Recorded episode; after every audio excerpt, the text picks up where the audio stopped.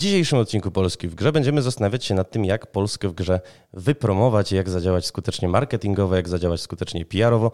No i ze mną ekspertka i ekspert w temacie, mianowicie Agnieszka Szóstak, PR Outreach. Dzień dobry. I Michał Azarewicz, Mass Creation. Dzień dobry.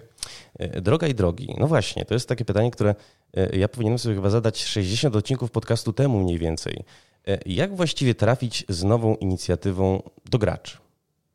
A chcesz trafić, y, rozumiem, tak jak wszyscy, czyli organicznie, bez pieniędzy, żeby świat oszalał, wszyscy pisali. No byłoby miło. Byłoby miło. To najprostsza i jednocześnie najtrudniejsza odpowiedź, jakiej jestem w stanie udzielić, to zrób dobrą grę. E, ponieważ mm. niestety brutalna rzeczywistość jest taka, że e, jeżeli twoja gra nie będzie miała tego czegoś, a tym czymś mogą być naprawdę różne rzeczy. To może być nośny setting, czyli mamy tutaj przykład Czernobylajta to może być po angielsku tak ładnie się to nazywa premis, czyli jakby obietnica, którą składasz e, w swoją grą. Mm, e, czyli tutaj mamy na przykład, na przykład, przykład mówiąc po polsku, game decka, czyli jakby takie mhm. hasło pod tytułem tą grą wracamy do tego, czym były papierowe e, RPG. Albo masz wysokie tak zwane production value, czyli wiesz, no mm, opada ci szczęka, jak widzisz grafikę, masz jakieś fantastyczne mechaniki i tak dalej, i tak dalej. Wszystkie te rzeczy będą brane pod uwagę i ja stoję na stanowisku i wierzę być może naiwnie, że jeżeli masz coś takiego, ten taki haczyk w tej swojej grze, to ona faktycznie nawet organicznie, bez jakichś gigantycznych nakładów finansowych, będzie w stanie się obronić. A czy nie jest to tak, i to może pytanie do Michała, że ten haczyk czasem nawet trudno zakomunikować. Bo ja pamiętam z perspektywy newsmana, jak wyście mm, ogłaszali, a później prowadzili w ogóle komunikację związaną z Shingiem, że to był tytuł trudny z jednej prozaicznej przyczyny. To znaczy, to jest dość klasyczny beat'em z bardzo nieklasycznym sterowaniem.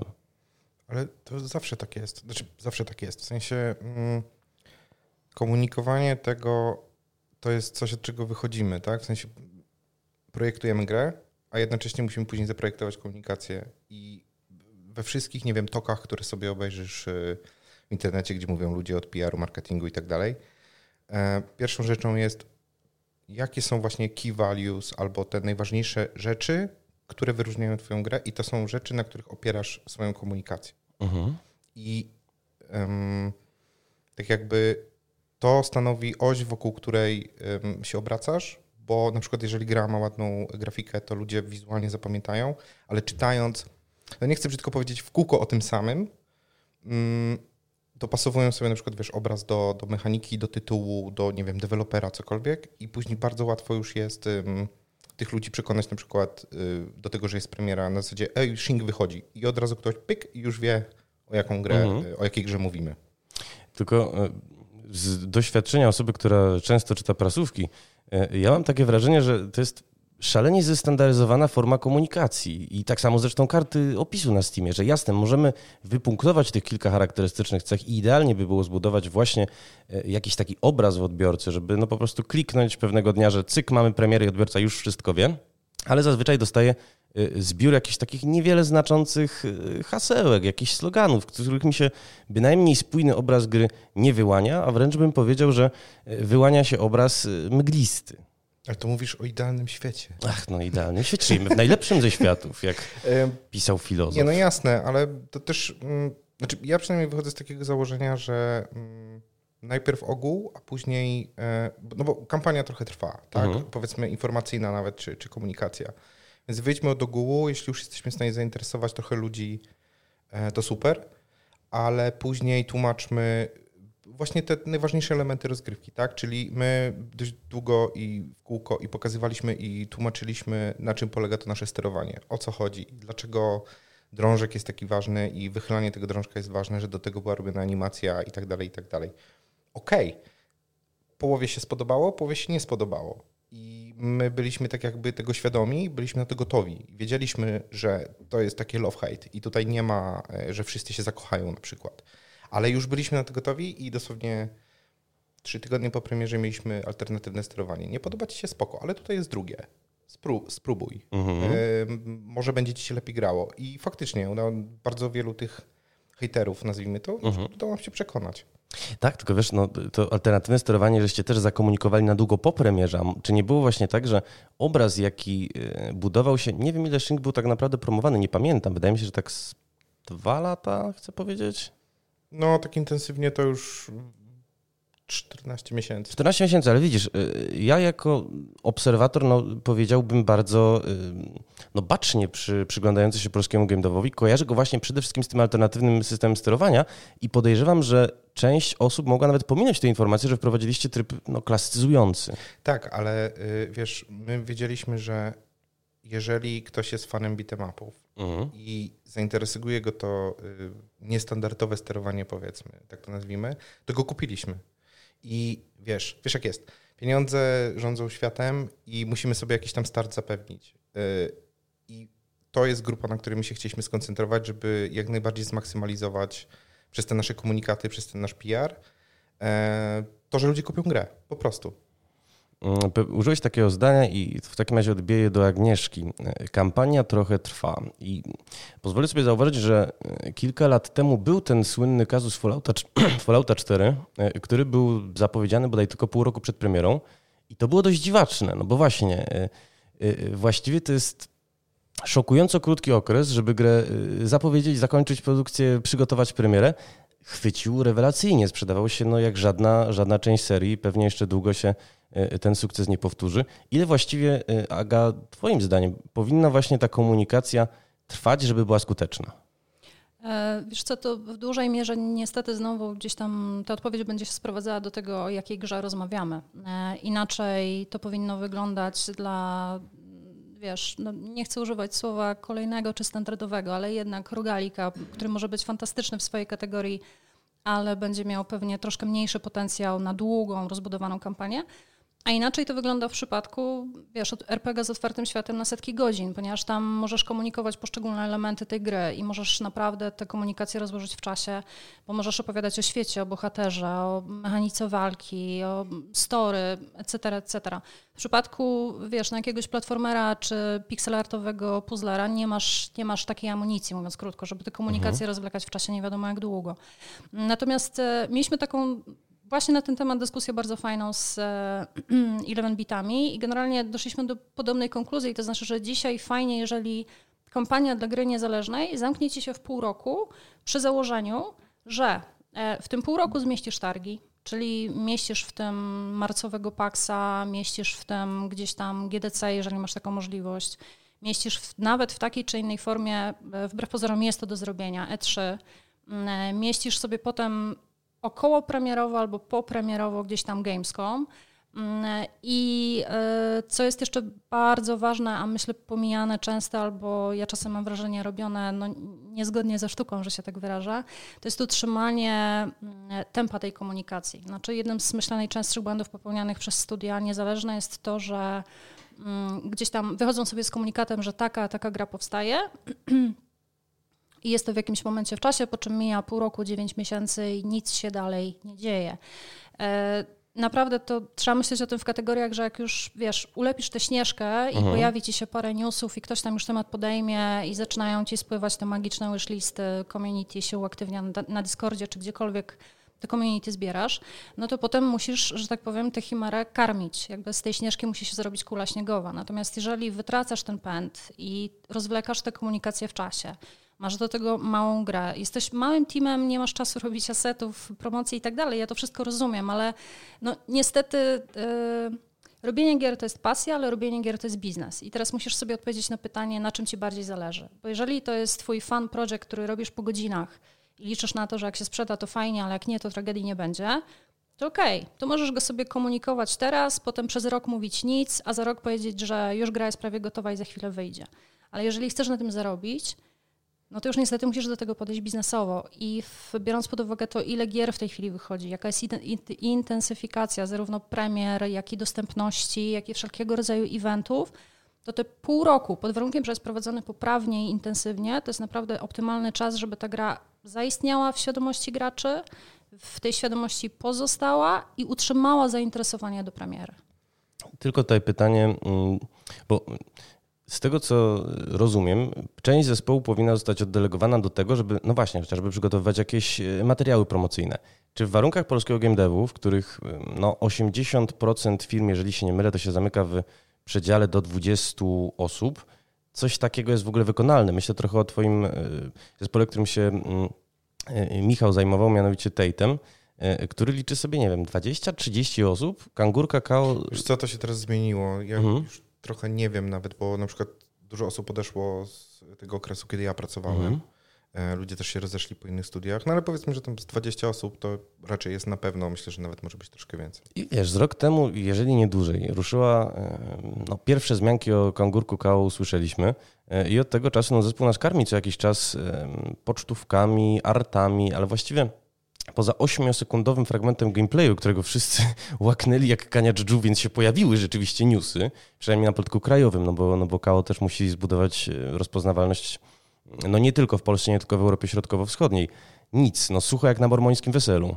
A to nie jest do mnie pytanie. Już. A no już nie, no. Generalnie, to znaczy oni mają, jeżeli część osób, która tam pracowała jeszcze jak ja byłem w studiu, dalej tam pracuje, mhm. to wydaje mi się, że spokojnie mają e, moce przerobowe, żeby to robić, zwłaszcza jak e, patrzę sobie po tych asetach, które oni wrzucają, to, to jest też trochę to, co Aga powiedziała, to jest jednak w miarę regularnie y, publikowane. Okej, okay, może to są tylko pocztówki, może to są koncepty, ale czasami pojawiają się modele, czasem pojawi się jakaś króciutka animacja, czyli wiesz, to jest sygnał, że robimy, nie, nie jest tak, że się nic nie dzieje i jednak jak patrzę na, nie wiem, ilość lajków, powiedzmy, czy tam mhm. serduszek na Twitterze, to jest zainteresowanie. E, pytanie, jak bardzo się to przekłada na zdobywanie coraz to nowych No właśnie, bo ja się graczy? zastanawiam, to znaczy... Czy często... to jest fanbaza, która po prostu, wiesz, lajkuje wszystko, co się już pojawia była, z logiem? Już była, właśnie w, w, tym rzecz, słuchajcie, że zastanawia mnie, często sobie śledzę kampanie na Kickstarterze, które wsparłem, albo nie wiem, gry na Steamie, które obserwuję, widzę te e, aktualizacje Natomiast to są takie strzępy informacji, które no mnie jako osobie zainteresowanej coś tam być może powiedzą, coś tam pokażą, wiem, że z grą coś się dzieje, ale chyba nie przyciągną nowego audytorium, a o to chodzi. Ja nie wiem, jak jest u ciebie, ale ja obserwuję na przykład też bardzo często w zespołach y, taką sytuację, że jest trochę niechęci do pokazywania asetów, o tak bym powiedział. W sensie przychodzi taki Michał, który jest y, taką męczybułą, bo tu trzeba coś, coś jest potrzebne, tu nie wiem, jedziemy na targi, wyjmujemy czas produkcyjny i tak dalej, i tak dalej. I on mówi, ej, widziałem wczoraj fajny artwork, wrzućmy go. Czy model, czy cokolwiek. Ja dorobię, do, pogadam sobie z, z modelarzem, dorobimy do tego jakiegoś posta i wrzucamy. Nie, to jest nieskończone, to jest VIP, to jest brzydkie, to jest coś tam. Wstawmy mhm. sobie, nie wiem, jakikolwiek y, inny argument. No i nie, nie będzie. Po prostu. I ty podkul, jakby albo robisz awanturę, to jest jedna rzecz, e, i nie wiem, próbujesz to wymóc, tupisz nogą, albo podkulasz ogon i idziesz. I to jest bardzo często się zdarza. Ja bardzo często próbuję tłumaczyć dla was, czyli deweloperów, którzy spędzają tą grą, nie wiem, czwarty, piąty, drugi rok, cokolwiek. Może być to VIP, może być to brzydkie i tak dalej.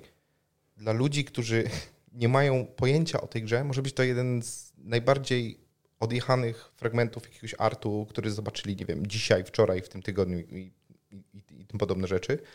Um, pokażmy to. Bardzo duża jest bariera um, braku chęci jakby, czy wstydu, nie wiem, y, pokazywania materiałów produkcyjnych. A bardzo często można takie materiały produkcyjne wykorzystać jako kampanię po prostu, mhm. do budowania chociażby sobie community, typu zobaczcie, mamy grę taką, mamy grę taką, mamy takie arciki, taki będzie klimat, nie wiem, e, graficzny. I to właśnie ta śnieżka się toczy. Tylko tego nie ma.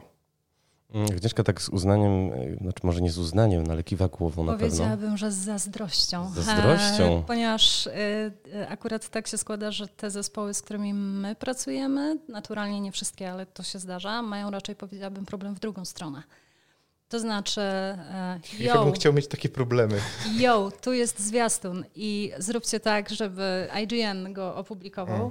E, po czym ja patrzę na ten zwiastun i generalnie nie wiem, w którą stronę mam skręcić, ponieważ jest to takie VIP, że ja bym tego nie opublikowała nigdzie. To się po prostu do pokazania nie nadaje. Albo inaczej, to się może nadać do takiego materiału, o którym mówisz, nawet fantastycznie, to znaczy do moderowania społeczności w socialach. Na zasadzie pokażmy, że pracujemy, to jest jakaś wczesna rewka, ba, powiem więcej.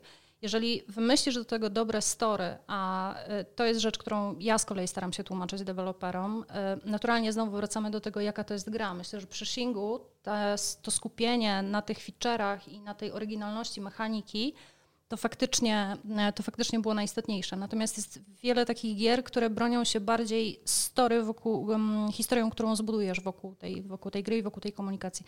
Natomiast wracając do tych kwestii asetowych, no właśnie, często jest tak, że dostajemy rzecz, którą e, no, ja bardzo, bardzo, bardzo nie chcę wysyłać, ponieważ wiem, że będzie z tego straszny backfire, że my to wyślemy, roześlemy i posypią się negatywne komentarze. Ale niestety jest bardzo często tak, że mm, jakby deweloperzy muszą tego sami doświadczyć, żeby było więcej zaufania w stronę PR-owca następnym razem, kiedy on ci powie, słuchaj, ale to nie jest dobry pomysł, żeby to publikować w takiej formie, teraz, w takim momencie i tak dalej. Mm, jakby trzeba tę drogę przejść, bo to jest zawsze tak, że jak pracujesz nad grą, to to jest twoje dziecko i choćby one było garbate, szczerbate i kulawe, to to jest twoje dziecko i dla ciebie ono jest najpiękniejsze. I teraz przychodzi taki zły PR-owiec i ci mówi, wiesz, ale to dziecko jest garbate i szczerbate i się nie nadaje jeszcze do pokazania no to ty mówisz nie, bo ja wierzę, bo, bo to jest moje dziecko i ono jest piękne. No więc publikujecie zdjęcie tego dziecka i nagle cały internet nienawidzi, tak? Więc to jest ten moment, że trzeba zrobić krok wstecz e, i powiedzieć, no dobrze, no to, to może następne rzeczy muszą być bardziej dopracowane. Dlatego też kiwałam głową i się uśmiechałam, że zazdroszczę, bo my dosyć często pracujemy naprawdę z takimi zespołami indie indie. Mhm. Taka specyfika jakby i taka nisza, którą sobie wybraliśmy, a to znaczy, to oznacza zerową wiedzę odnośnie promocji jako takiej, odnośnie potrzeb mediów, odnośnie tego, jak się buduje kampanię, jak się powinno grę promować, etc., etc. I często jest też tak, że jak wiesz, no, pracujesz z kimś po raz pierwszy, to zawsze jest gdzieś tam to zaufanie ograniczone. To znaczy, czy ta pani od PR-u, to co ona ci mówi, to czy ona ci mówi, bo ona wie, czy ona ci mówi, bo ona nie wierzy w ten projekt, nie? E, no więc trzeba po prostu tę bolesną lekcję odebrać i potem jakby to, to, to wtedy nastawienie do produkcji tych materiałów się rzeczywiście zmienia. Aczkolwiek jedną rzecz chciałabym dodać, bo było ważne pytanie a propos tego, czy w polskim game devie e, taka regularna produkcja setów i taka praca i przy niewielkich zespołach jest możliwa. E, no to jest fantastyczny przykład MGP Studios, czyli ludzi, którzy odpowiadają za retro shooter Project Downfall. Ja nie wiem, czy wiecie, ale przy tym projekcie pracują trzy osoby trzy.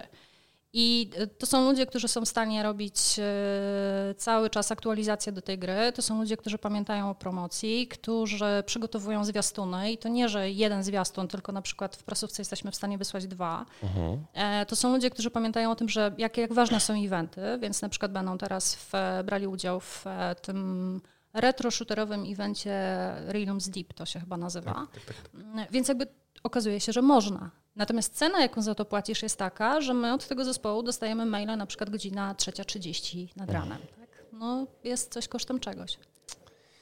E, jeszcze tak nawiązując do tego, co mówiłaś, mm, innymi słowy, możemy e, uznać, że studia, które działają w obrębie grupy Playway, to są takie modelowe studia, bo one e, potrafią zapowiedzieć grę i później przez dwa lata rzeczywiście roztropnie milczeć w jej temacie, dopóki nie będą miały tych wycyzelowanych asetów i będą mogły uderzyć marketingowo. No wiesz, pamiętaj, że skoro żyjemy w najlepszym ze światów i w tym takim idealnym, to dla mnie idealny świat to jest wręcz odwrotny. To znaczy to jest taki, w którym, wiesz, no ta kampania trwa pół roku, jest regularnie prowadzona, mhm. a to nie jest sytuacja, w której robisz zajawkę i potem robisz nic. Ale trzeba, myślę, też pamiętać, to jest super ważne, mm, co dla kogo jest priorytetem i do kogo mówimy. Ponieważ inaczej będziesz budował tę komunikację, jeżeli nastawiasz się na gracza w określonym wieku, dla którego ważniejsza jest fabuła niż to, wiesz, jak bardzo, w jak bardzo krwawy sposób może zginąć twoja postać.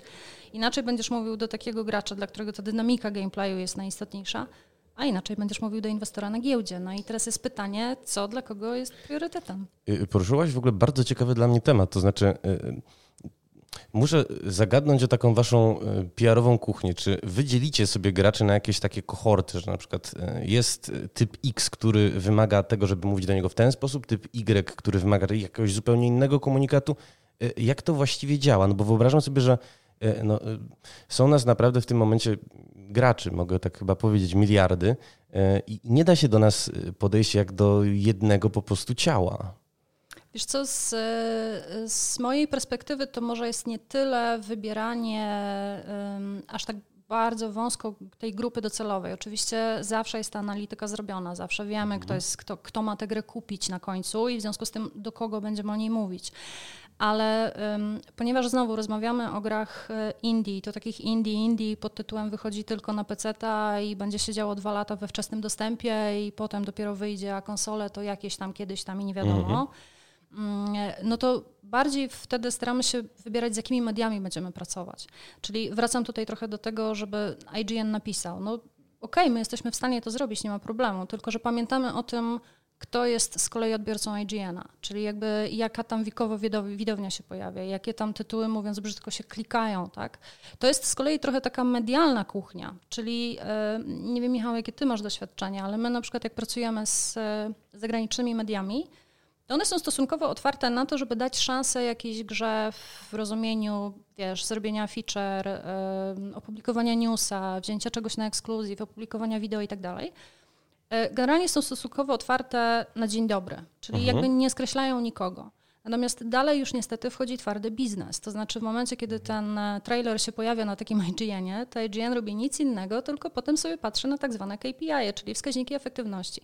Klikało się albo nie ile odsłon ten trailer zrobił. Ludzie komentowali albo nie. Co ciekawe, drugorzędne dla ign jest, czy to są komentarze pozytywne czy negatywne, bo ma być ruch na stronie, tak? Więc jakby... Tak, tak, mm, budują zasięgi tak. tylko na podstawie reakcji. To tak. już nie jest ważne, czy tam, wiesz, będzie fala hejtu, czy będzie miłość. Mhm. Ja, ja mogę taki przykład od razu podać. Jak wrzucaliśmy Shinga w zeszłym roku na Summer of Games e, IGN-owym, um, zrobili literówkę tytule, e, zrobili literówkę w tytule YouTube'a. E, znaczy tytułu na YouTubie naszego klipu. Mhm. Mieliśmy, ja wiem, ze 400 komentarzy tylko z nabijania się z tej literówki. I ja byłem bardzo zadowolony i siedziałem i mówię, spoko, o, proszę, klika się, serduszka lecą, komentarze lecą. Nieważne, że oni, e, znaczy to jest trochę brutalne teraz, mhm. tak? Nieważne, że mm, oni się nabijają z tego, że jest literówka w tytule, bo wyszło dość zabawnie, mm, ale ja wiem, że jak pójdę do nich za trzy miesiące i powiem, słuchajcie, ja mam, nie wiem, nowego newsa i nie wiem, mam jakieś nowe wideo, coś tam, to nie będzie na zasadzie nara, mhm. tylko oni sobie sprawdzą w tabelce i powiedzą, o, spoko, będziemy rozmawiać. Bo to, I dokładnie, dokładnie to, co Aga dokładnie mówi. Dokładnie tak to działa, ponieważ my już mamy przerobione przykłady na zasadzie dali szansę jednej grze, klikało się tak sobie i wtedy wracają do nas z odpowiedzią, no dzięki Aga doceniamy ofertę jak zawsze, ale tym razem pas i tu są zupełnie szczerzy i otwarci, to znaczy wiesz, tam nie ma owijania w bawełnę, że nie wiem, nie teraz, bo jesteśmy zajęci, bo AAA, bla bla bla. Tylko tam jest szczerze, na zasadzie poprzedni trailer nam nie zrobił statystyk i jakby przykro nam w związku z tym. Natomiast jeżeli y, faktycznie im ten trailer robi, a już pytanie to jak robi, to znaczy czy to są komentarze, czy to była literówka, czy to jest pozytywnie, czy negatywnie, ale generalnie nakręca im ruch na stronie, to oni wtedy więcej niż chętnie i co za tym idzie częściej przyjmą kolejne materiały z y, tej gry. Mm, wracając jeszcze też do tego, co Michał powiedział, no Trochę oczywiście spłycamy teraz całość, ale niestety sprawdza się ta nielubiana przez wielu zasada, że jakby nieważne co mówią, ważne, żeby mówili. Tak? E, I możemy sobie tutaj dyskutować o tym, na ile e, pozytywnym bądź negatywnym narzędziem jest takie podchodzenie do PR-u, jest tak zwany czarny PR, etc., etc., ale na koniec dnia więcej ludzi się po prostu dowiaduje o tym, co promujesz, cokolwiek by to nie było, gra, nie wiem, jakiś produkt i tak dalej. Nie jest to ani kierunek, ani narzędzie, ani droga dla wszystkich, absolutnie nie. Natomiast e, my też czasem, jeżeli właśnie dochodzi do takich de facto drobnych sytuacji, o których ty mówisz, Michał, to staramy się trochę moderować i uspokajać dowód, że to nie jest koniec świata i jakby to Wam w niczym tak aż bardzo nie przeszkadza. My się oczywiście zawsze kontaktujemy i staramy dane błędy um, gdzieś tam poprawiać, e, ale no, trzeba gdzieś tam odpowiednio ustawiać, że tak powiem, emocje, bo to naprawdę może się wbrew pozorom i paradoksalnie przysłużyć. E, muszę Was dopytać o jedną kwestię, ponieważ odmalowaliście teraz obrazek, który muszę przyznać dla mnie jest dość przykry. To znaczy nie wiem na ile to jest e, kwestia li tylko i wyłącznie IGN-a, ale czy w takim razie media, przede wszystkim media zachodnie, rzeczywiście zezwalają na takie jedno uderzenie, jak właśnie u, Sapkowskiego, że możesz tylko raz. E, z pierwszym wrażeniem jest ten problem, że można je zrobić tylko raz, a później ewentualnie e, no, no albo idziemy dalej, albo ban. I czy one rzeczywiście prezentują takie podejście wyłącznie biznesowe? No bo ja dorastałem, zresztą jak, jak i wy, no przecież dorastaliśmy w takim romantycznym, pięknym świecie, w którym te media były trochę latarniami morskimi, trochę takimi arbitrami E, i e, no, nie wzbraniały się przed publikacją, odnoszę wrażenie, nawet e, tytułów niszowych, gdyż no, po prostu pracowali w nich ludzie, którzy też lubili takie, takie perły niezależne odkrywać. Wiesz co, to zależy, Michał ma na pewno swoje zdanie, e, natomiast to zależy, e, mam wrażenie, od tego, jak bardzo korporacyjne bądź niekorporacyjne jest dane medium. No to jest tak samo jak wiesz, w firmie, w której pracujesz. Jeżeli pracujesz w małej, prywatnej firmie, to możecie sobie robić projekty dla, wiesz, z pasji, hobby, bo nie wiem, bo wam się klient albo projekt podoba. Mhm. Natomiast jeżeli jesteś częścią wielkiej medialnej korporacji, to ta medialna korporacja pracuje jak korporacja, więc są pewne wymagania, cele do osiągnięcia, e, no już wspomniane KPI do wyrobienia i tam po prostu nie ma zmiłu. Ja powiem więcej, jest niestety sporo i to można sobie wyszukać na Twitterze, bo ja, ponieważ ja to dosyć, e, dosyć uważnie śledzę. Jest niestety sporo takich historii od e, dziennikarzy czy reprezentantów mediów o osób piszących newsy, ponieważ wiem, że dla części słowo dziennikarz to nie jest dobre określenie. E, no ale powiedzmy części mediów growych, które wręcz wyżalają się, że jest tyle fajnych, niezależnych gier indie, o które one by bardzo chętnie napisały. Tylko co z tego? Piszesz takiego newsa i pies z kulawą nogą go nie klika przeczytałeś go, wiesz, ty, twój kumpel i twoja mama, tak? No tak, ale y, Agnieszka, pozwolę sobie, bo Michał, do ciebie zaraz to pytanie, samo pytanie skieruję, ale pozwolę sobie zaoponować, bo to mimo wszystko jest trochę w gestii dziennikarza. Jeżeli dziennikarz y, no, przedstawi ten tytuł w sposób zupełnie wyzuty z jakiegoś pomysłu, odbębni to i będzie to y, kolejny obowiązek do wykonania, kolejny kontent do dostarczenia, no to no, może mama i pies z kulawą nogą zajrzą rzeczywiście. Ale Michał, czy rzeczywiście tak jest? Znaczy, tak.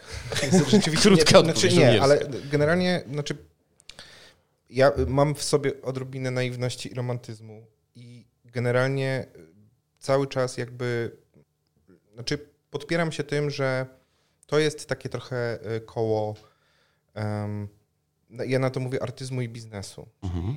Trzeba, że tak powiem, robić coś, co ludzie nazywają różnymi brzydkimi słowami, co daje ci pieniądze, żeby móc robić rzeczy fajne. Tak bym to nazwał. I dla mnie to, może nie jest to idealne takie harmoniczne połączenie, ale to generalnie generuje bardzo fajne rzeczy. Bo z jednej strony musisz wyrabiać KPI, -e, musisz um, publikować w pierwszej kolejności newsy, które się klikają, ale jeżeli masz dzięki temu środki i pieniądze, możesz zatrudniać dziennikarzy śledczych, możesz mhm. zatrudniać publicystów, dać im etat, płacić im jakieś godziwe pieniądze. Znaczy ja tak uważam, tak zakładam. Ideal, czy, czy tak jest w idealnym żyli w tym najlepszym ze świata? Tak, być może. Ale wiesz o co chodzi? To nie tak. jest, nie wiem, wierszówka za 5 zł czy tego typu rzeczy. Y, I dzięki temu powstają fajne artykuły, fajne felietony, które pobudzają, wiesz, nie wiem, dyskusje na różne tematy i tak dalej, i tak dalej. To jedno trochę, mam wrażenie, napędza drugie mm, i tego się trzymam, że, że tak jest faktycznie. Mhm. I wiesz, czasami no można czasami przeczytać jednak jeszcze na tym nieszczęsnym IGN-ie y, fajną rzecz. Przeczytałem nawet ostatnio bardzo fajny artykuł o mm, właśnie o małych dewach.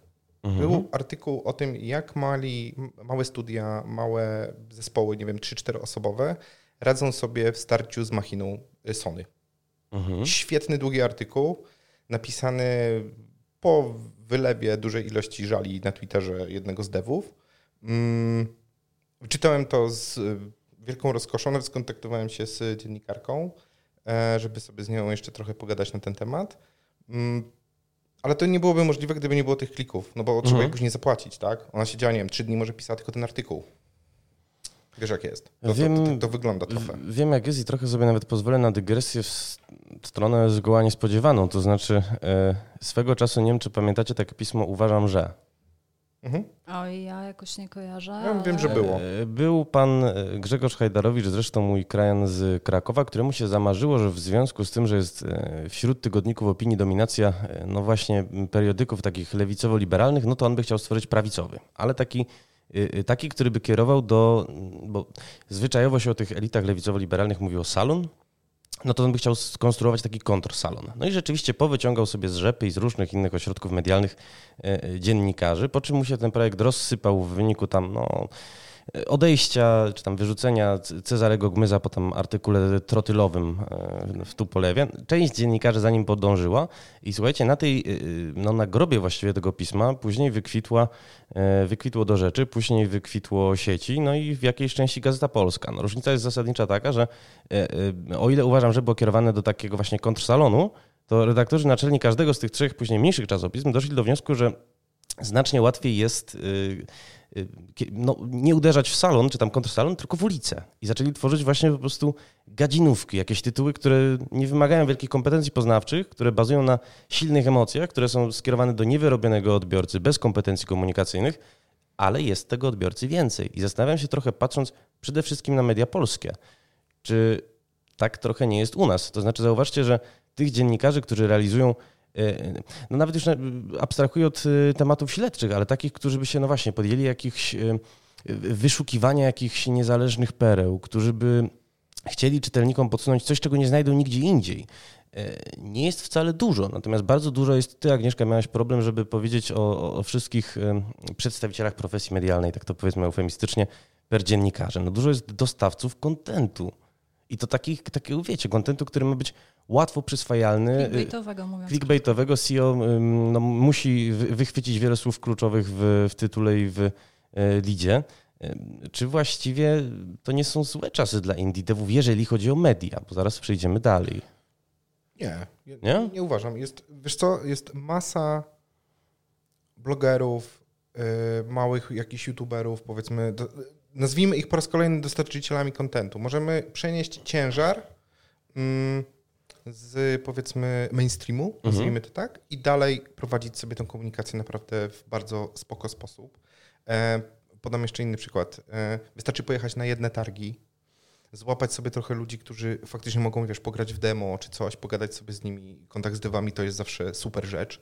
Mm, i zachęcić ich nawet do właśnie wishlistowania gry i później prowadzić y, bloga y, devowego na Steamie, najzwyczajniej w świecie. I to działa. Tak, no właśnie pomijasz tego medialnego pośrednika, co mnie skłania do kolejnego pytania, mianowicie, czy nie jest trochę tak, że y, media klasyczne straciły na znaczeniu na rzecz po, po pierwsze influencerów, a po drugie, bo wyście tutaj przez różne przypadki i w różnych okazjach odmieniali takie słówka jak wishlist, jak Discord, jak community. Y, a po drugie, no właśnie, bezpośredniego dotarcia do potencjalnego odbiorcy. No ale wiesz, w momencie, kiedy masz e, małego dewa, który nie, wiem, nie zatrudnia PR-owca, mhm. nie ma czasu na marketing, e, nie wiem, nie ma środków i tak dalej, mm, to dla nich, sorry za określenie, ale nawet gdyby byli największymi oszołomami, to oni znajdą, powiedzmy, podobnych sobie oszołomów i to będzie początek community a oni się znają na Discordzie mhm. i umieją to robić. Kiedy trzeba pisać o rzeczach, którymi się zajmują zawodowo, bardzo często okazuje się, że oni są w tym lepsi niż jeden PR-owiec. E, wbrew pozorom. I to jest później tylko kwestia na przykład wygładzenia tego. I oni muszą sobie radzić. I tu my musimy sobie radzić pracując z moimi zespołami. Mm, I czasami faktycznie jest tak, że na przykład jeżeli gra jest naprawdę indie, jest jeszcze w ogóle hermetyczna, no to jest szybka ewaluacja, nie, nie ma opcji, to main, mainstream tego nie weźmie, po prostu sorry bardzo, z jakimiś, wiesz, ja generalizuję, z jakimiś tam super małymi y, wiem, wyjątkami. Mhm. Mm, musimy szukać innej drogi, po prostu. To, to, to, nie, ma, nie ma opcji i to też jest dla nas, y, myślę, bardzo często wyzwanie, bo każdą grę trzeba poznać, trzeba poznać ludzi, trzeba poznać zespół i do niego dobierać y, to, co możemy zrobić. Czy każdą grę trzeba poznać rzeczywiście, Agnieszka? Bo patrząc na to, ile wy w ogóle już w tym momencie studiów w cudzysłowie obsługujecie? E, choć, chyba, że bez cudzysłowia. Nie wiem, czy to nie jest po prostu nieeleganckie słowo. Popraw, jeśli... Nie, nie, w porządku, obsługujemy dużo. E, czy, czy to bywa, bywa też tak, że wiesz, jedno studio to, to, to się nie równa jedna gra, no jedno studio to się równa czasem kilka tytułów. Otóż to, czy no, wydawca, czy dystrybutor, może tak. Dy, dywersyfikuje się nam działalność również studiów polskich. Dumam po prostu nad tym, czy ty każdą z tych gier znasz? Czy każdą grałaś, czy o każdej jesteś w stanie coś, coś powiedzieć też z pierwszej ręki? No to jest podstawa, w sensie, wiesz, trudno jest mówić... Trudno jest mówić w sposób e, wiarygodny o czymś, na czym sam nie położyłeś rąk, jakby w co sam nie zagrałeś. I zupełnie czym innym jest e, to, jak deweloper ci opowiada o swojej grze, a zupełnie czym innym jest, jak ty sam w nią zagrasz. Nie ukrywam, że zawsze największy kłopot mamy z e, tytułami VR-owymi, ponieważ tych platform VR-owych jest tam już w tej chwili sporo, więc jak przychodzi tytuł do grania na VR-ze, to musimy kombinować. No taka jest mhm. prawda. Natomiast e, tytuły konsolowe, PC-owe, to, to już kłopot e, nie jest, e, nie jest żaden i faktycznie no, wiesz, nie wyobrażam też sobie sytuacji takiej, w której powiedzmy jedziesz na targi i tam umawiasz media i zbijasz piątki z, z tymi e, twórcami kontentu, po czym naturalną koleją rzeczy oni ci zadają takie czy inne pytanie o grze i ty wtedy co? Jakby, no bo wiesz, musisz, musisz mieć to minimum, już nie chcę mówić tak brzydko, bo oczywiście w idealnym świecie to powinieneś tę grę znać in and out, lepiej może nawet niż sami deweloperzy, tak? Ale to minimum takie pewne, żeby odpowiedzieć na, na, na pytania z grą związane, musisz, musisz mieć, a żeby to mieć, to musisz w to zagrać. Natomiast tu dochodzimy do jeszcze jednej kwestii, mianowicie takiej, że moment, w którym zaczyna się komunikacja danej gry, nierzadko to wcale nie jest moment, kiedy jakakolwiek wersja grywalna jest dostępna. I wtedy jedyne, co możesz zrobić, to opierać się na tym, co ci powiedział deweloper, na design doku, na jakiejkolwiek dokumentacji, wiesz, nie wiem, jakiś nagraniu gameplayu z Vertical Slice'a, cokolwiek, co są ci w stanie dostarczyć, żeby to ci dało jakikolwiek pogląd na to, jak mówić o tej, o tej grze, co tam jest fajnego, e, co może być takim haczykiem, który zainteresuje, mm, e, zainteresuje ludzi. Natomiast odpowiadając trochę na pytanie, czy rola mediów się nie zmniejszyła, to jest przykre, co ja teraz powiem, i może jako PR-owiec nawet nie powinnam tego mówić, ale z punktu widzenia stricte sprzedażowego zmniejszyła się i to bardzo. To, to głównie wynika z tego, że zmieniają się czasy, zmieniają się dostępne media. No mamy podcasty takie jak ten, mamy YouTube'a, mamy Twitch, mamy milion miejsc, z których możemy czerpać informacje o danej grze. I to wcale nie musi być artykuł na IGN czy na PC Gamerze. Mm, to doprowadza do sytuacji takiej, że trochę mamy do czynienia, jakby powiedziałabym, z bronią obusieczną. To znaczy, z jednej strony no niby wszyscy chcą tam na tym IGN-ie, PC Gamerze, grach online być. To trzeba odhaczyć. E, tak, dokładnie. Nie jesteś skutecznym PR-owcem, jeżeli cię tam nie ma, umówmy tak, się. Tak, to prawda. E, natomiast, e, natomiast z drugiej strony są faktycznie projekty i my to, to, to jest taka brzydka prawda, na którą my staramy się deweloperów uczulać, że są projekty, których po prostu te media nie podejmą i tyle. I tu otwiera się ta droga, wiesz, no parę lat temu i mam wrażenie ciągle jeszcze się mówiło o Indii Apokalipsie, tak, że to tak. już jest koniec, że w ogóle już, no ale no właśnie, pojawiły się te nowe, że tak powiem, środki wyrazu czy miejsca, gdzie o tej swojej grze można opowiedzieć i nagle się okazało, że te media nie są takie kluczowe. Dlatego my dzisiaj, jak rozmawiamy z kimkolwiek, kto do nas przychodzi i mówi, wypromujcie mi grę, to jest, wiesz, proste myślenie. Zatrudnię PR-owca, on mi wypromuje grę, gra się sprzeda. A to jest dużo bardziej skomplikowane, bo znowu widzimy to po tych nieszczęsnych wishlistach, tak? Czyli ile nam daje, mówiąc krótko, ten news na przywoływanym już dzisiaj wielokrotnie IGN-ie, a ile nam daje let's play zrobiony przez youtubera, który ma tam, wiesz, półtora miliona czy dwa miliony subskrypcji, tak? I ten przelicznik jest bezlitosny, no niestety. No bo 10 po, wiesz, 200 tysięcy, nie? Dobra, tylko pytanie w takim razie, czy wishlista jest rzeczywiście najlepszym narzędziem pomiaru? No bo wydaje mi się, że mimo wszystko artykuł na IGN, no chociażby tym padającym dzisiaj powielokroć, e, buduje jakieś szersze fundamenty marketingowe. To nie jest, może nawet nie kliknął na wishlistę użytkownik, może nie, e, nie macie go w swoich statystykach, ale on jakieś pojęcie już o tym tytule ma. Ale on ma pamięć złotej rybki. Sorry, ale wiesz, y, bombardowanie informacjami jest tak gigantyczne w dzisiejszych czasach, że my musimy, jakby jednym z naszych mm, zostając przy tych już listach, mhm. jednym z naszych jakby zadań niestety jest spowodowanie kliknięcia w tą listę, mhm. bo jest powiadomienie na maila, bo coś. To, że on usłyszał o tej grze, to nic nie znaczy, bo on będą, przykład, bo on nie pamięta, wiesz, trzy minuty później. To jest tak, mhm. jak jesteś na targach. Idziesz do, nie wiem, ogrywać e, Liberated, ale tam jest jeszcze 15 innych polskich gier. I generalnie jak będziesz wychodził, to zostanie ci, w sumie większość była fajna, ale jakbym cię stanął, wiesz, na końcu mhm. takim exit polem i powiedział, wymień cztery gry, w które grałeś, może z jedną wymieni, może dwie. Kropla drąży skałę, to znaczy wyobrażam sobie, że może nie w tym momencie, ale nie wiem, po drugim, po trzecim komunikacie ta wiedza się jakoś uklepie i tak jak zaczęliście na początku, że trzeba z jakimś e, przekazem no, korzystać z tej metody repetitio, powtarzać, powtarzać, powtarzać, aż się gdzieś tam przyklepie. Oczywiście w przypadku twórców, czy na Twitchu, czy na YouTube, często się wprost e, pojawiają nawet nawoływania, żeby do tej wishlisty gry dodać, a w przypadku mediów, zwłaszcza mediów drukowanych, no jakby to, to nawet miało wyglądać, ale Wiesz, no, my mieliśmy przypadki interwencji, czyli interwencyjny telefon Deva, gdzie pojawił się news na wspomnianym już dzisiaj wielokrotnie IGN-ie i była wielka afera, dlatego że IGN zapomniał dodać tam linka do Steama. I wiesz, i to było to, do, tego, do tego myślę zmierzamy i tutaj trochę różnimy się w oglądzie mm, e, ty i ja czy Michał, ponieważ my, mam wrażenie, patrzymy troszkę bardziej jednak z perspektywy deweloperów i tego, co dla nich jest ważne. Dla nich te już listy niestety są ważne, niestety albo niestety, no wskaźnik jak każdy inny. E, natomiast ty, ty patrzysz na to bardziej w kontekście takiego PR-u jakim ja bym sobie życzyła, żeby on był. To znaczy, żeby to było takie proste. Wiesz, ja bym bardzo chciała, żeby ten PR był mierzony na zasadzie.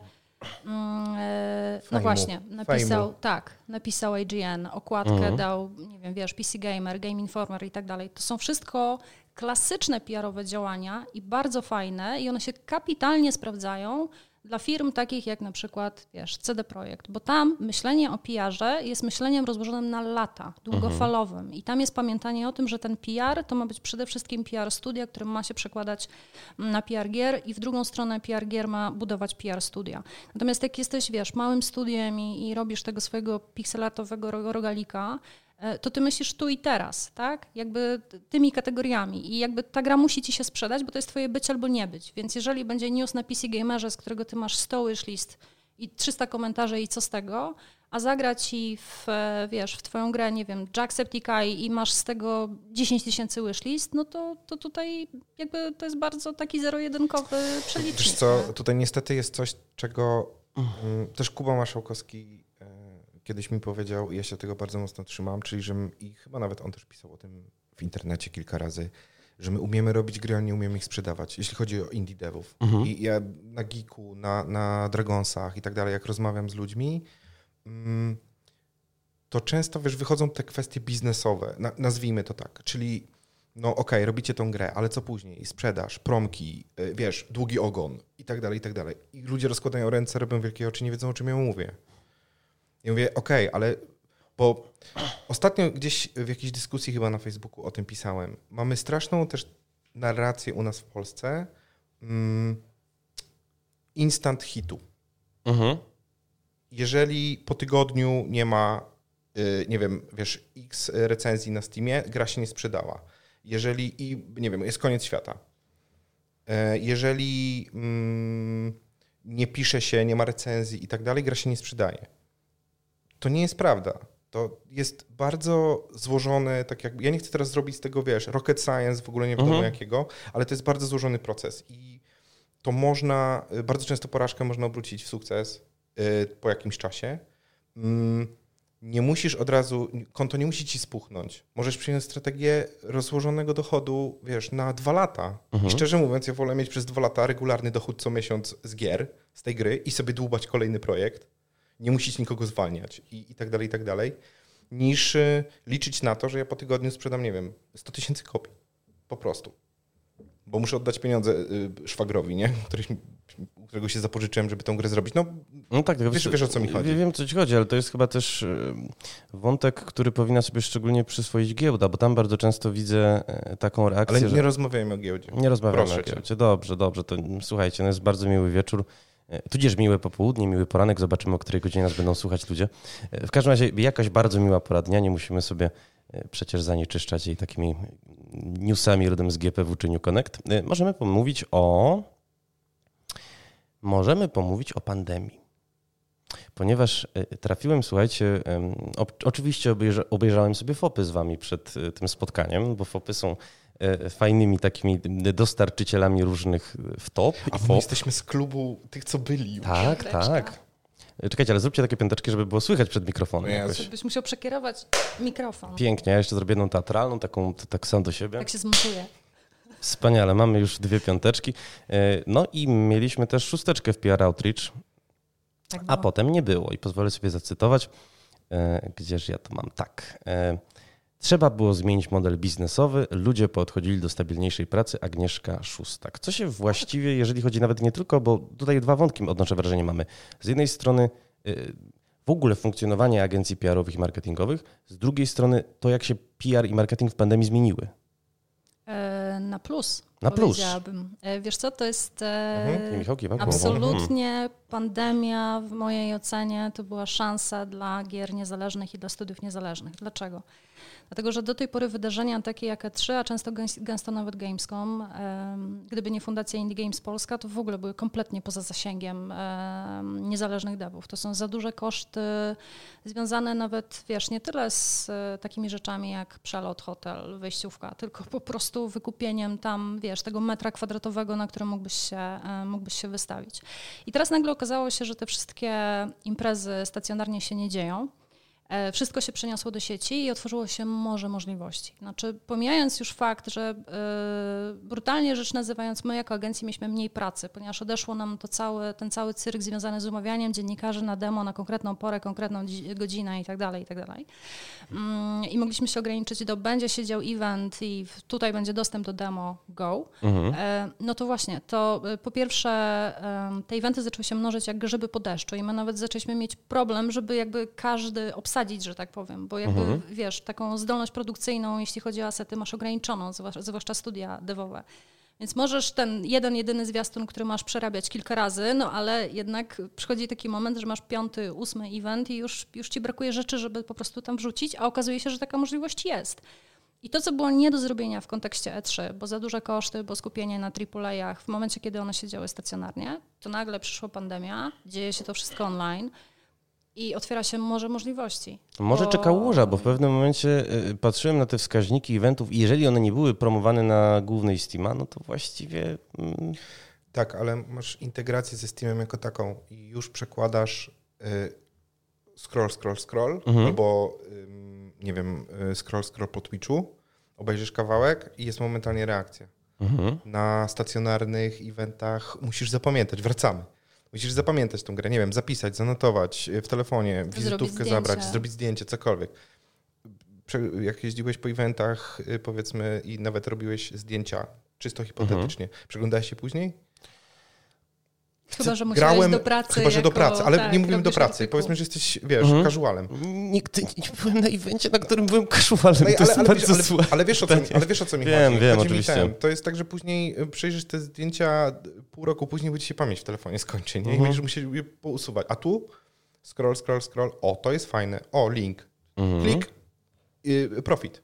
I Profit- było przełożenie. I było. Tak, Ojej, było. Tak. Było. To, bo to Ale to było też że... ogólnie na zainteresowanie grą jako taką. Dołączenie do Discorda, Tak. y, wishlisty, komentarze. Tak.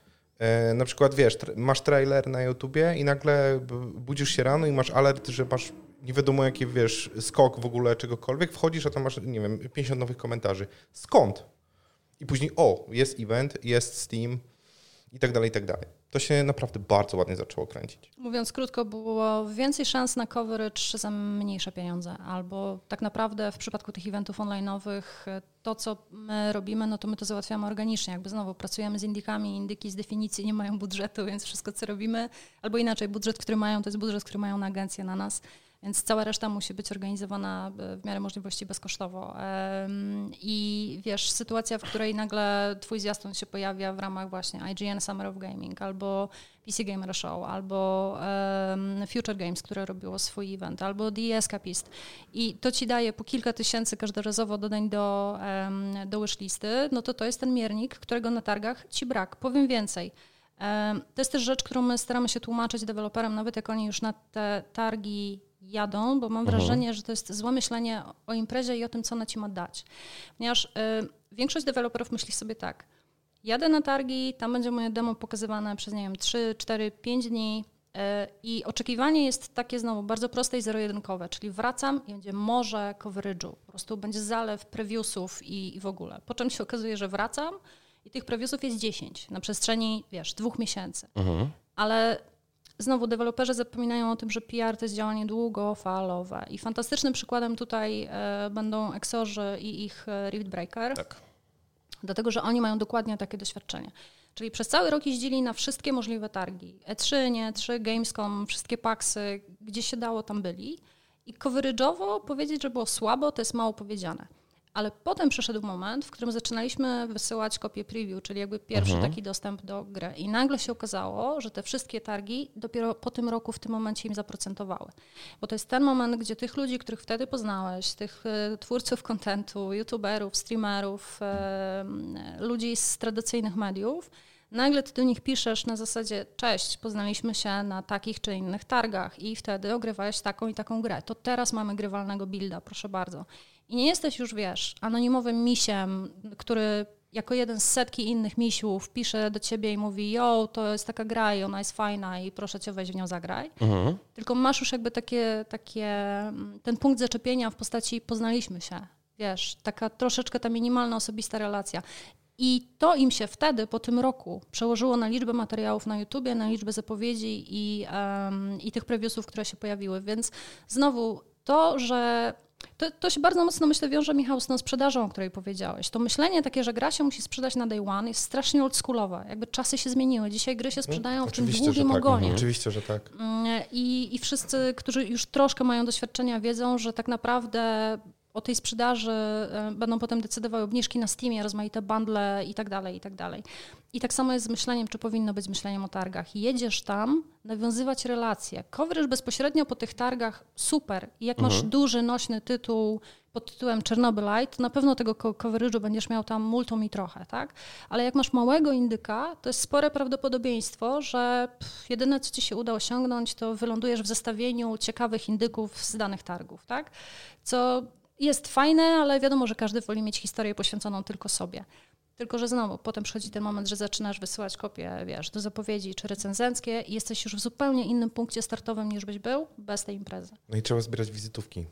Koniecznie. Niestety, to trzeba zbierać wizytówki. Mi się wizytówki wysypują nawet z lodówki. Tak, tak. No mnie się, mi też. mnie się słuchaj w tym momencie Rift Breaker odnoszę wrażenie wysypuje z lodówki, bo naprawdę ma teraz, y, no, jest wszędzie no to y, tak ma być. Także mm, dobrą, dobrą robotę żeście Poza tym to wykonali. Jest jeszcze, to jest do... dobra gra. To jest tak. to, dobra o czym gra. mówiłam. To jest bardzo to dobra gra. po prostu bronić sam To jest tytuł. jeszcze, y, wrócę do jednej rzeczy, bo mm, z jednej strony media, powiedzmy te kontakty, które są ok, to jest mhm. wszystko super, no ale z drugiej strony kontakt z graczami, którzy przychodzą. Wiadomo, nie masz wpływu na to, kto do ciebie przyjdzie zagrać, bo to jest super randomowe. Mhm. Um, ale później masz sytuacje takie, gdzie y, mi się to wielokrotnie zdarzało. Wskakiwał mi nagle do dyskusji gdzieś na przykład na jakiejś grupie facebookowej ktoś, kto powiedział, ej, grałem w tą grę na paksie i mhm. ona jest super i w ogóle wiesz, i idzie, i kulka śnieżna. Ja wiem, że to się może komuś nigdy nie zdarzyć, ale też warto, warto sobie to w ten sposób y, jakby budować, y, wiesz, taką, taką więź z, z graczami jednak. I to jest, najlepszy jest moment wtedy, kiedy, wiesz, oni też mogą stanąć, mogą zadać milion pytań ty odpowiesz, oni są zadowoleni, wtedy bardziej zapamiętają tą grę jednak.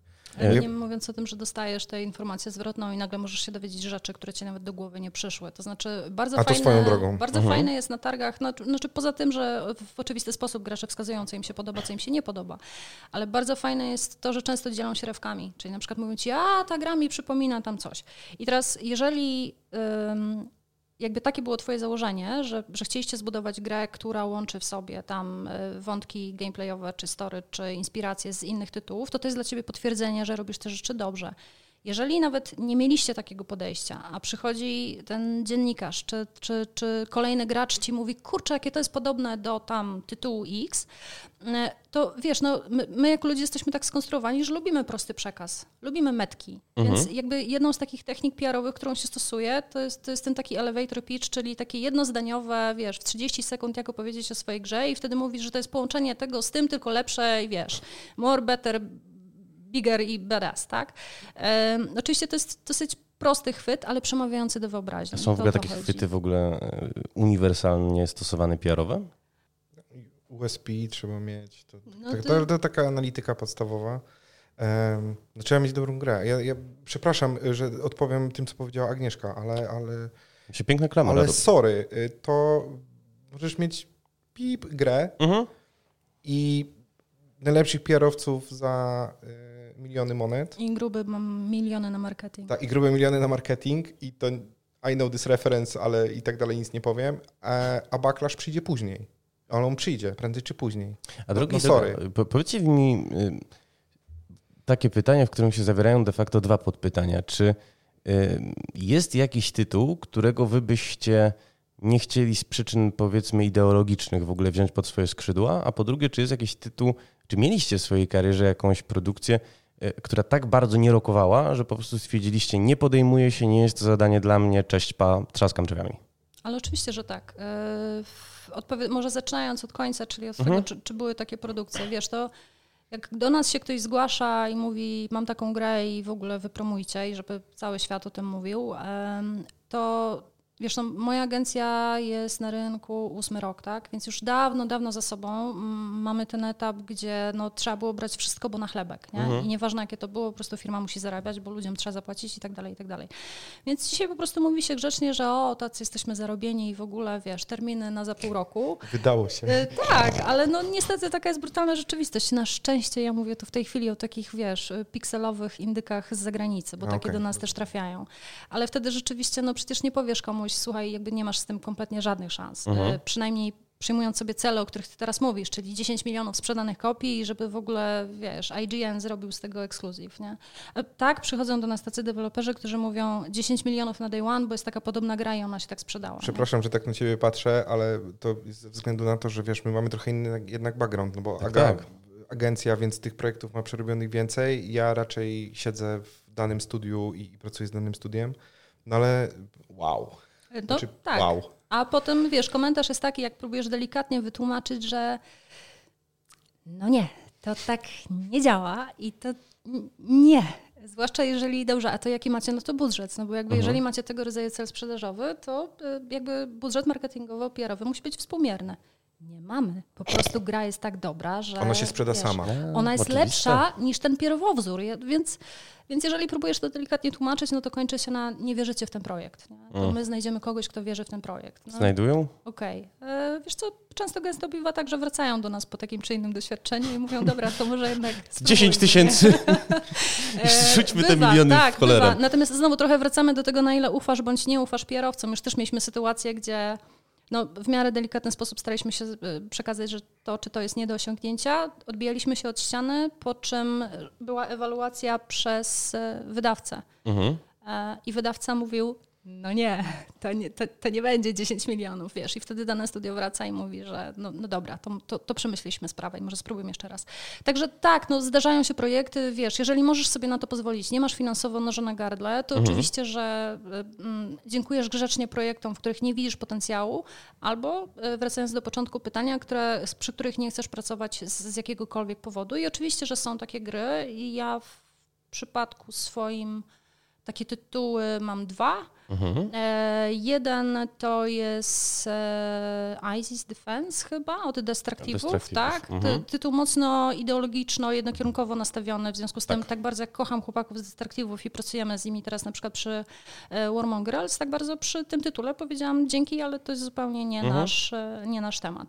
Więc jak najbardziej, wiesz, no to jest tylko kwestia stawiania uczciwie sprawy, tak? To, to było uczciwie powiedziane, że nie czułabym się dobrze jakby z, wiesz, z promowaniem i podpisywaniem się swoim nazwiskiem pod tego rodzaju tytułem.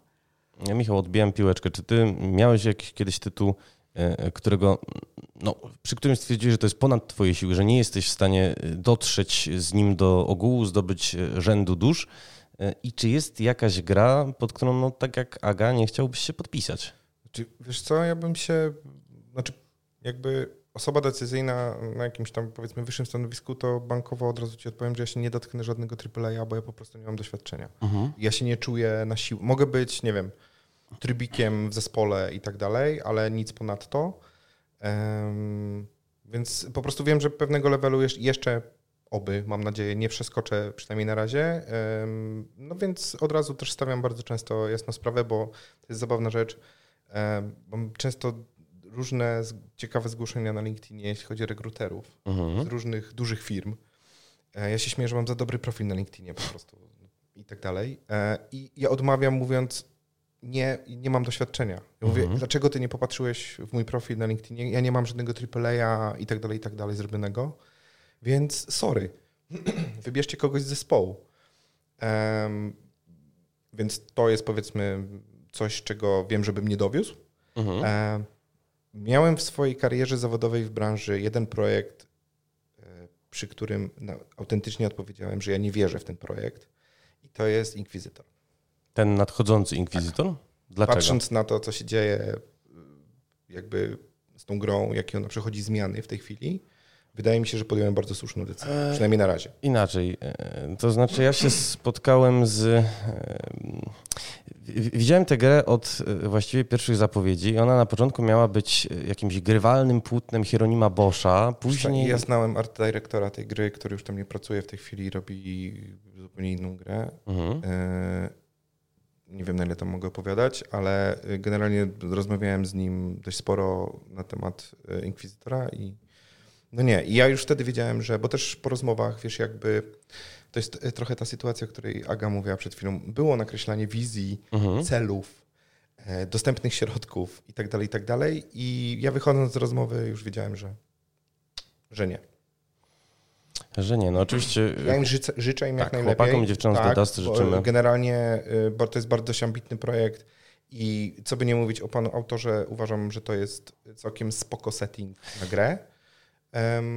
Różnie jest, że tak powiem, odbierany. Y, to uważam, że to jest bardzo spoko setting na grę. Nie wiem, czy na taką grę, bo ja bym to chyba zrobił troszkę inaczej, gdybym był game designerem, ale nie jestem. Ale to już jest moje gdzieś tam, powiedzmy, takie rozkminy wewnętrzne. Ale na to, co zostało mi przedstawione, nie, nie dotknąłbym. I, I sugeruję, słuchaj, na tym ten wątek zakończyć, bo tak samo jak e, nie chcieliśmy sobie psuć dyskusji GPW, tak, tak samo, że pa, panem Piekarą sobie również tak nie zanieczyszczajmy dzisiejszej bardzo przyjemnej rozmowy. Na koniec, e, jako leniuszek czołowy, no bo ja tutaj co, no, przygotowałem sobie garść pytań, zadałem być może jedną trzecią, a wy właściwie prowadzicie audycję, to jeszcze was na koniec chciałem e, poprosić o wypromowanie tej audycji. To znaczy, jak na przykład, co powinienem dać w tytule, jak powinienem, e, jaki powinienem mieć pitch we wstępie, żeby ludzie mi w to kliknęli i stwierdzili, że cholera jasna, to jest coś, co muszą przesłuchać koniecznie już teraz natychmiast. Jak chcesz clickbaitowo, to musiałbyś tak. jechać czymś w rodzaju e, wszystkie, ujawniamy wszystkie sekrety polskiego PR-u growego. Mm, to kuszące, bo ja myślałem, wiecie co, ja, ja wam od razu podpowiem, że na jeden fragment zwróciłem uwagę, który y, sprawił, że mnie się po prostu y, podniosły Oczy brwi. się zaświeciły? Tak jest, mianowicie, że pandemia w ogóle cudownie, wiecie, y, generalnie mieliście taki moment, w którym żeście się rozpływali nad tą pandemią i zastanawiałem się, czy, czy jakoś tym nie zagrać. E, myślę, że to ciekawe podejście, serio, bo e, wiele, wiesz, mówienie o pandemii, o tak, ogólnie, tak mhm. mainstreamowo jest e, stricte negatywne i trudno, żeby było inaczej, biorąc pod uwagę, co się, co się działo i co się dzieje. E, a jednak warto też zobaczyć troszkę tę drugą stronę barykady, może mniej popularną, ale taką, gdzie otworzyła się szansa i furtka, wiesz, na jakieś aktywności czy rzeczy, o których ktoś być może nie pomyślał. Natomiast też powiedzmy sobie szczerze, no my pracujemy w uprzywilejowanej branży, to znaczy jakby co robili ludzie, jak przyszła pandemia, tak? Przesiedli się na Netflixa i na gry. No jakby dla naszej branży to nam, nam w to graj, nie? Mhm. E, natomiast wiadomo, co znaczyła pandemia dla, dla, dla wielu, wielu um, innych biznesów, ale y, tak, no, paradoksalnie y, dla naszej branży, dla niezależnych devów, pandemia miała to swoje jaśniejsze oblicze. Chciałem ci powiedzieć. Sorry. Chciałem ci powiedzieć, żebyś coś zawarł o Simfabriku, ale to już chyba jest oklepany temat. Nie, ten, ten pociąg już tyle razy... Już, już odjechał dawno. Tak, tak. Już tyle razy przejeżdżał znaczy, przez ja bym, story, że... Ja bym poszedł, może nie tyle, że clickbaitowy, żeby kliknęli, ale mogę powiedzieć, czego mi jakby brakuje w twoim podcaście. Dawaj. Takiego, co chyba dopełniłoby obrazu i mam wrażenie, że byłoby tak super pro wtedy. Mhm. Jingla nie ma. No jak nie ma jingla?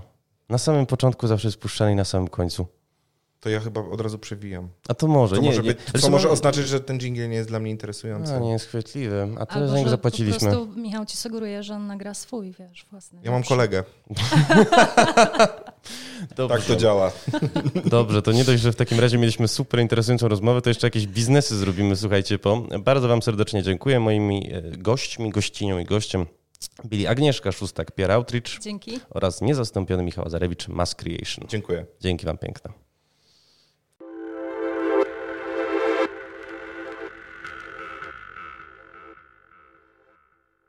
Podcastu wysłuchaliście dzięki wsparciu partnerów portalu polskigamedev.pl, Totalizatora Sportowego, KGHM Polska Miedź, Fundacji State of Poland, Fundacji Orlen i Fundacji ARP.